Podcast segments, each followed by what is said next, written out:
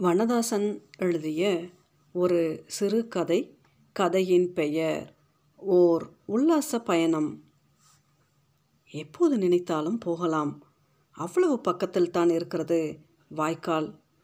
குளிக்கிறதற்காக புறப்பட்டவர் தான் இங்கேயே நின்றுவிட்டார். நடை இறங்க கால் வைக்கும்போது மேட்டு பள்ளிக்கூட வாத்தியார் எதிரே குளித்துவிட்டு வந்து கொண்டிருந்தார். பாலாய் தேய்த்து குளிப்பாட்டி விட்ட பசுவும் கன்றுக்குட்டியும் தன்னடையாய் முன்னே போய்க் கொண்டிருந்தன. இவரை பார்த்ததும் ஒன்றே ஒன்றை மாத்திரம்தான் கேட்பதற்கு நேரம் இருந்தது போல்.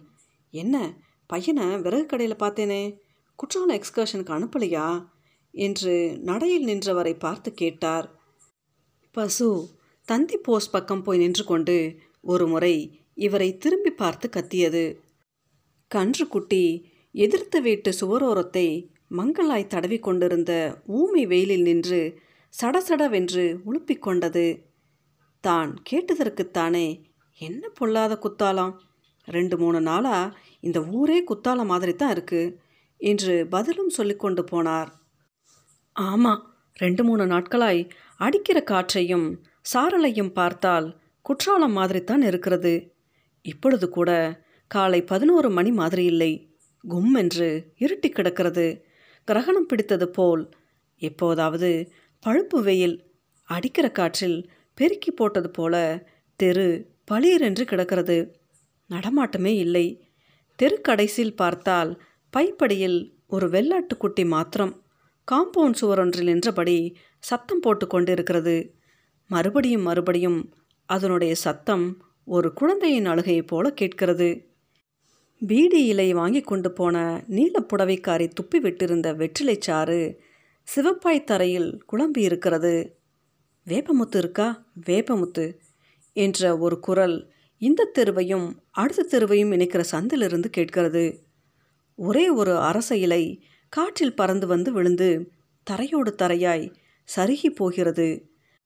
திடீரென்று பக்கத்து வீட்டு அடுக்கலை அங்கணத்திலிருந்து கழிவுநீர் சிதறி தெருவின் பாதி வரை அந்த ஒற்றை அரசிலை கவ்வுவது போல கால்களாய் ஓடி விழுகிறது. முருங்கைக்காய் சக்கையும் கத்தரிக்காய் தோளுமாய் சோற்று பருக்கையோடு விசிறி கிடக்கிற அருவறுப்பை பார்த்ததும் அவர் நின்றார். இப்போ முருங்கைக்காய் சீசனோ? என்று நினைத்து கொண்டார். தெருவின் வெறுமையை களைத்து கொண்டு ஒரு சைக்கிள் அவசர அவசரமாக போயிற்று. என்ன அவசரம் அப்படி? என்பது போல் சைக்கிள் போகிற திசையில் பார்த்தார். எதிரே விறகு சொல்லிகளை கைக்குள் நெஞ்சோடு அணைத்து பிடித்தபடி வந்த அவருடைய மகனோடு மோதுவது போல் சடார் என்று சைக்கிளை வெட்டி சரித்து விடுகிறார் போல் ஒரு செருப்பு காலை தரையில் தேய்த்து முக்கை திரும்பி மறைந்தது அது. சைக்கிளின் வேகத்தை திரும்பி பார்த்தபடியே வருகிற மகனை பார்த்ததும் இவருக்கு என்னவோ செய்தது. பனிரெண்டு பதிமூன்று வயது இருக்கும். எட்டு படிக்கிறான். அவனைத்தான் அவர் குற்றாலம் எக்ஸ்கர்ஷனுக்கு அனுப்ப முடியவில்லை. மூன்று வாரங்களுக்கு முந்தி ஒரு நாள் காலையில் எட்டரை மணி இருக்கும். சாப்பிடலாமா என்று அடுக்கலையை பார்த்து கேட்டதற்கு இவளுக்கு தலைப்பின்னி விடணும் சின்னதை தூக்கிக்கிட்டு ஆஸ்பத்திரிக்கு போகணும் ஆற்று தண்ணி பிடிக்கணும் குடத்தை போட்டு வந்திருக்கேன். இவ்வளோ சோழிக்கு மத்தியில் நீங்களும் சாப்பிடலாமா சாப்பிடலாமான்னு சின்ன பிள்ளையிலும் கேடாய் பறந்தால் நான் என்ன பண்ண? எனக்கு என்ன ஏழு கையாக இருக்குது என்று படபடத்த பதில் கேட்டு அடங்கியிருந்த நேரம். அவருடைய பையன் தன்னுடைய புத்தக பையிலிருந்து ஒரு நோட் புத்தகத்தை எடுத்துக்கொண்டு இவர் பக்கம் வந்தான். கூப்பிட்டான். ஏறிட்டு பார்த்ததும் நோட்டை பிரித்து ஒரு சிவப்பு நிற நோட்டீஸை எடுத்து கொடுத்தான். என்ன இது? எக்ஸ்கர்ஷன் போகிறாங்க இதற்கு மேல் அவன் ஒன்றும் சொல்லவில்லை. பேசாமல் காம்பஸ் பாக்ஸை எடுத்து நோட்டீஸில் வட்டம் போட்டான்.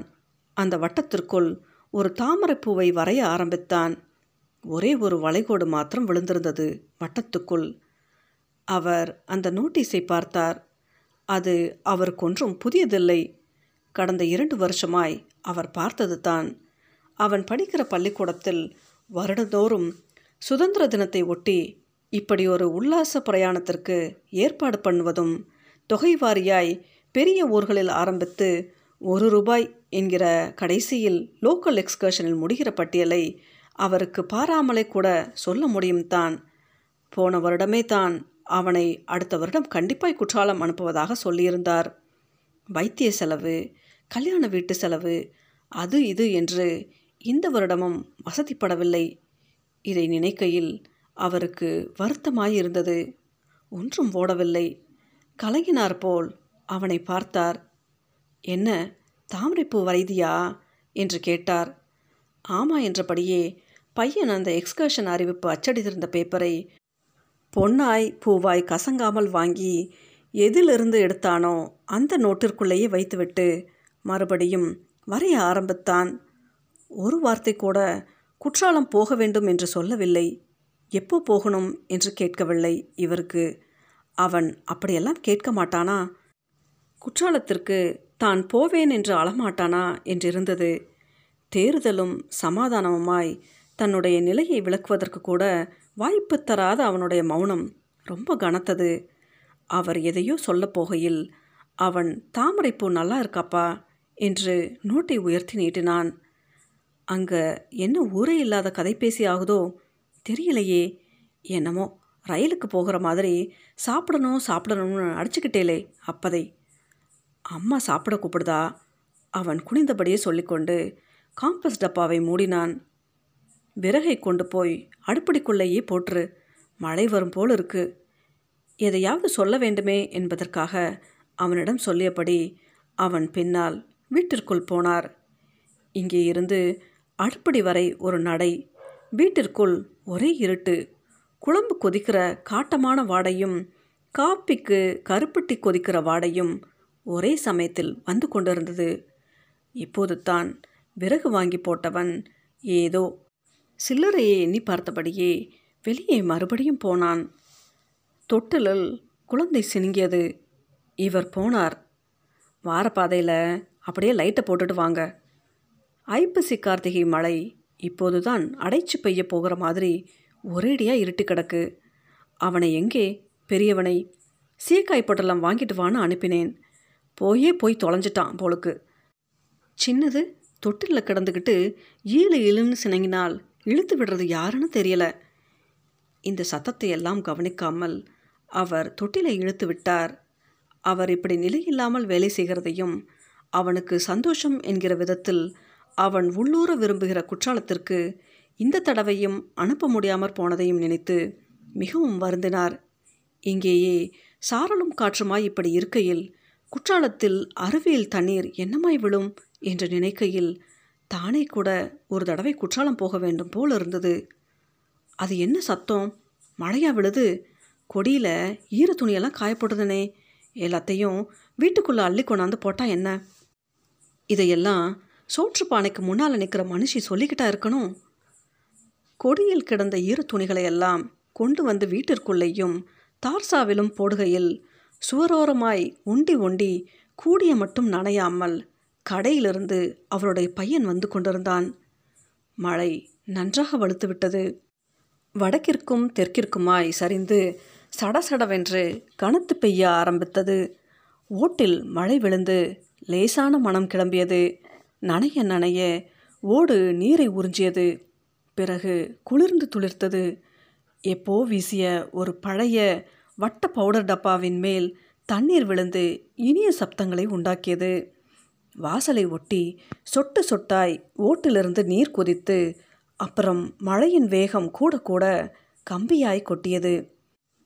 சத சதன ஈரத்தை மிதிச்சுக்கிட்டு வீட்டுக்கும் வாசலுக்கும் நடமாடி நாசம் பண்ணாதிய ஒரு பழைய சாக்கை எடுத்து போட சொல்லுங்க அவனை. என்னமோ சுதந்திர தினம் கொடியேற்றணும்னு பெரியவளும் நடு உள்ளதும் பள்ளிக்கூடத்துக்கு போய் தொலைஞ்சிருக்கு.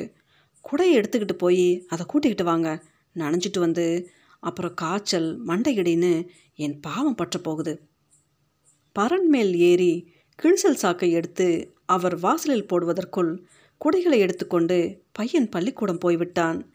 இவன் ஏன் இப்படி இந்த வயதில் எல்லாவற்றிற்கும் நான் நான் என்று நிற்கிறான்? மாட்டேன் முடியாது என்று ஏன் அவனுக்கு சொல்ல தெரியவில்லை? இவருக்கு அவன் மேல் அன்பும் இரக்கமும் மிதந்தது. மனதை கப்பிப்போய் ஏதோ ஒரு துக்கம் நிகழ்ந்து போனது போல் தவித்தது. இருக்க முடியவில்லை. வாசலுக்கு வந்து மறுபடியும் மழையையே பார்த்து கொண்டிருந்தார். தார்சா ஓரத்திலெல்லாம் ஸ்ப்ரே பண்ணியது போல் சேலைக்கரையாய் மழை தண்ணீர் தெரித்திருந்தது.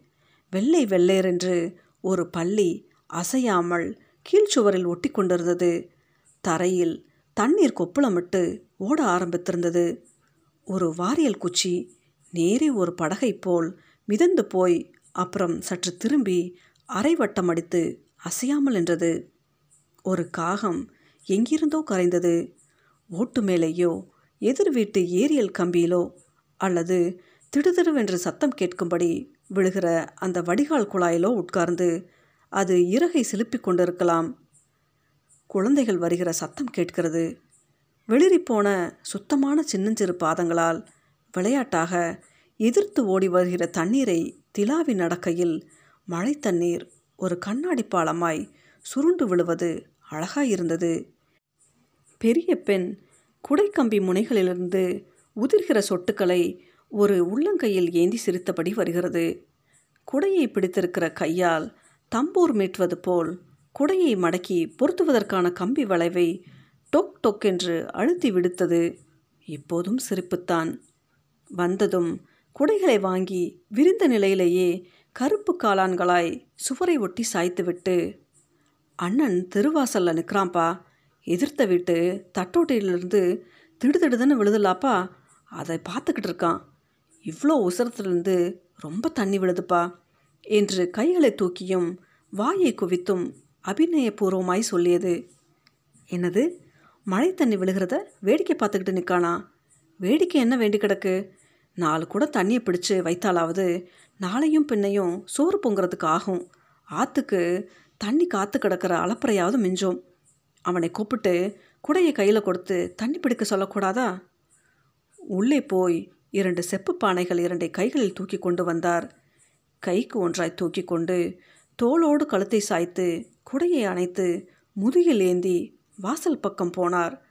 நடையில் பானைகளை இறக்கி வைத்தபடி தண்ணீர் விழுகிற பக்கம் பார்த்தார். தண்ணீர் நிறையத்தான் விழுந்து கொண்டிருந்தது. எதிர்த்த வீட்டு மச்சு தட்டோட்டி வடிகாலிலிருந்து தண்ணீர் இரண்டு உள்ளங்கை அகலத்திற்கு பட்டையாய் பாதி தெருவில் விழுகிற அளவுக்கு வேகமாய் வளைந்து விழுந்து கொண்டிருந்தது. அவருடைய பையன் அதில் கண்களை மூடி இரண்டு கைகளையும் நெஞ்சோடு பின்னிக்கொண்டு குளித்து கொண்டிருந்தான். வாய் மாத்திரம் அவ்வப்போது சிரித்து கொண்டும் தண்ணீரை வாங்கி வாங்கி கொப்பளித்து கொண்டும் இருந்தது. அறிவு விழுது அறிவு விழுது என்று வார்த்தைகளையே ஒரு ராகம் போல் பாடிக்கொண்டு கால்களை மாற்றி மாற்றி உற்சாகமாய் அவன் ஆடிக்கொண்டிருந்தான் உச்சித்தலையில் தண்ணீர் விழுந்து முடியெல்லாம் நெற்றியை மறைத்து கிடந்தது. சுவர் பக்கமாய் திரும்பி முதுகை காட்டி குளித்தான். ஹோ என்று கைகளை உயர்த்தி சத்தம் போட்டு மேலே பார்த்து தண்ணீருக்கு எதிரே முகத்தை காட்டினான். மூடின கண்களை திறக்காமலேயே குத்துக்காலிட்டு உட்கார்ந்து தொண்டை நடுங்குவது போல் பிள்ளை பிடிக்க வருகிறவன் மாதிரி சத்தம் கொடுத்து கூச்சல் போட்டான். கைகளை சேர்த்து தரையில் பதித்து கொண்டு கையிலும் தலையிலும் மாறி மாறி தண்ணீர் விழுகிற வகையில் முன்னும் பின்னும் சாய்த்து ஆடினான். கீழே இருந்து அங்குலம் அங்குலமாக கையை உயர்த்தி தண்ணீரை மேல் நோக்கி தள்ளுகிற போது தரைச்சக்கரம் போல் உள்ளங்கையிலிருந்து பூ பூவாய் சிதறுகிற தண்ணீரை ரசித்தான். அவர் பார்த்து கொண்டே நின்றார். உள்ளுக்குள் மௌனமாய் மனதால் அழுதார். செப்பு பானைகளையும் குடையையும் தூக்கி கொண்டு நனைய நனைய வீட்டை பார்க்க போனார். கையிலே செப்பு பானையும் குடையுமா திரும்பி வந்தாச்சே என்ன விஷயம்? அவனை காணாமா? அந்த கறி முடிவான் இந்த மழையோட மழையா எங்கே போய் தொலைஞ்சான்? இரண்டு வினாடி பதிலே சொல்லாமல் அவர் அவளையே பார்த்து கொண்டு இருந்துவிட்டு பின்பு தரையில் சாய்த்து வைத்திருந்த குடைக்கம்பி முனைகளின் வழியாய் கசிந்து நூலாய் தண்ணீர் நெளிந்து பெருகுவதை பார்த்தபடியே கரகரத்து சொன்னார் குற்றாலத்துக்கு.